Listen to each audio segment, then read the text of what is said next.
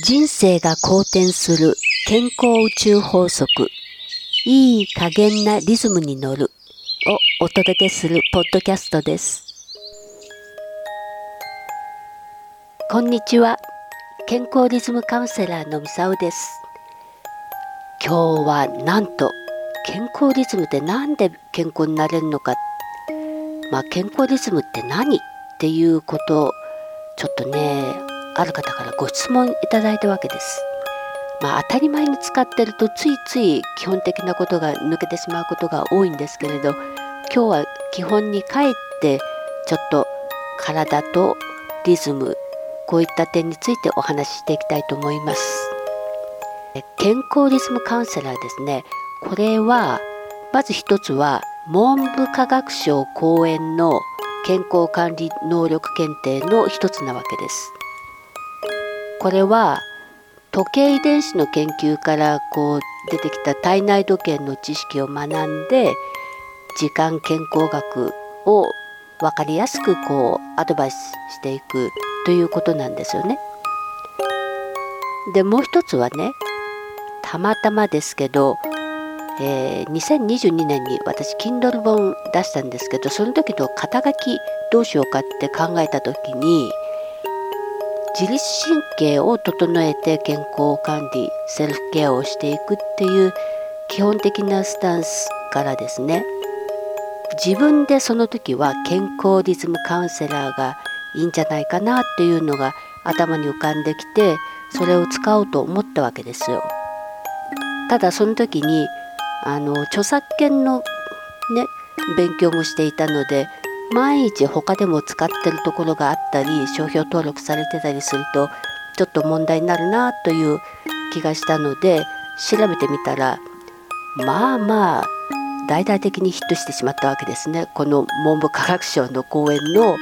この健康管理検定というのをそういった中で出てきていたわけですよ。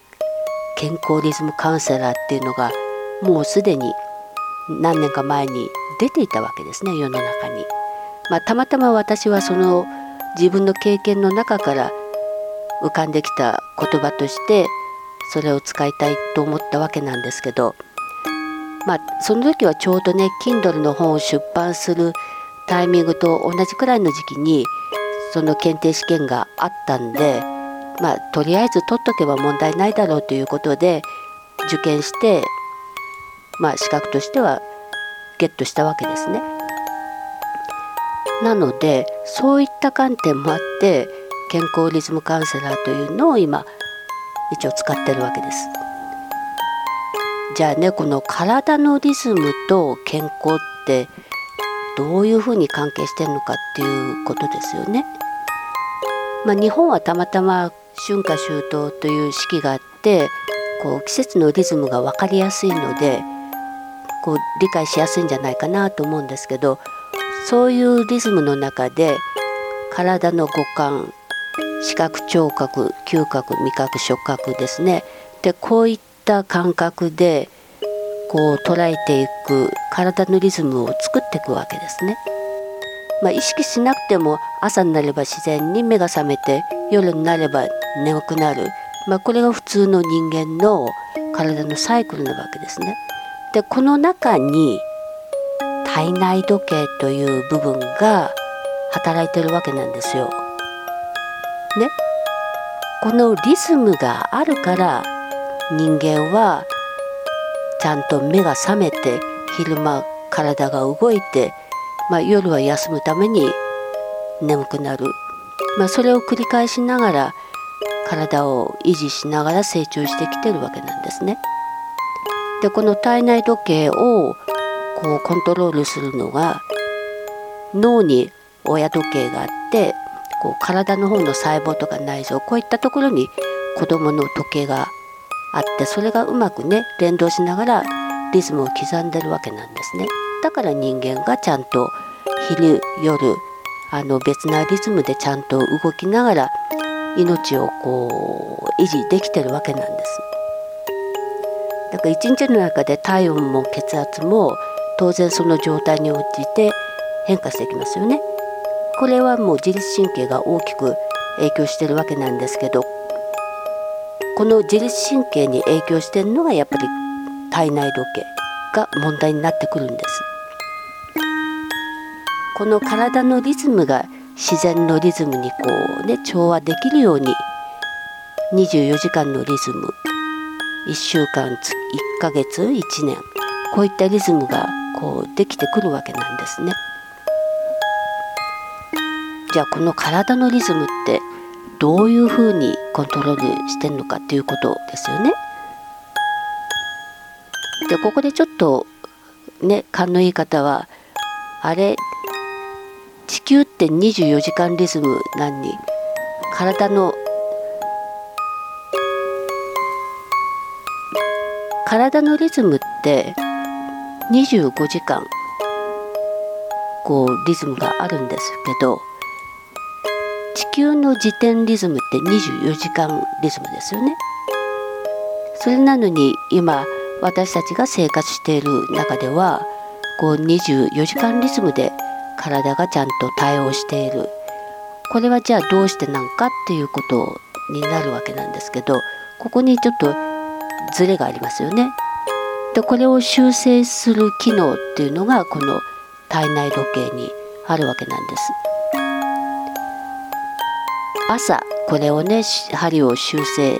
してくれるわけなんですけどこの時に影響してくるのが朝の太陽さんそしてご飯ですね。でこれを取ることによって親の時計も子供の時計もリズムが24時間に合ってくるわけなんです。朝しっかり起きてご飯食べるっていうのが体内時計のリセットには非常に重要な条件になってくるんですね。いつまでも若く健康でありたいっていうのは人間のね願いだと思うんですね。でこの基本になるのが体内時計。このリズムをいかに調子よく保っていけるか。これがキーになってくるんですねじゃあこの生活リズム乱れるとどうして良くないかっていうとまあ普通ね夜更かしちょっとぐらいしたって特に問題ないよってね思う方多いかもしれないんですけど、まあ、いろんな病気のリスクも上がってくるんですね。メタボリックシンドロームとか糖尿とか高血圧とかまあ、こういった生活習慣病だけじゃなくて、まあ、睡眠障害、まあ、不眠とかですねであと胃腸の調子が悪くなったり、まあ、脳卒中とか心筋梗塞など、まあ、こういった部分は目に見えないけれどいろんな意味でダメージが進んでしまうんですね。まあ、修復がきちんとできなくなる状態になりますから非常に危険なわけですね。まあ、人間の体って寝てる間にこう成長ホルモンが出て細胞のダメージを修復してくれるっていう機能があるんですけどこれがやっぱり睡眠不足になったりすると成長ホルモンの分泌も減っちゃうので、まあ、体も疲れやすくなってきてどんどんその疲労も溜まってっちゃうわけですね。まあ、結果としてやっぱり仕事も生産性が落ちるわけですね。うん。まあ、パフォーマンス落ちれば当然仕事のクオリティも落ちちゃいますから信用問題にもなりますよね。だからこそその自分の体のリズムを整えて最高のパフォーマンスを発揮できる体を作る。これが健康リズムで調子をね整えながらやっていくための一番のポイントになるわけなんです。まあ、これまでいろんな角度から健康リズムっていうことについてお話ししてきてると思うんですけれどちょっとは分かってもらえたかな？うん。また何かあの気にかかるとことかあのよくわからないなということがあればあの DM いただけると嬉しいです。今日はね、えー、2024年年初にあたりまた基本に帰ってちょっとお話ししてみました。健康リズムカウンセラーのミサオでした。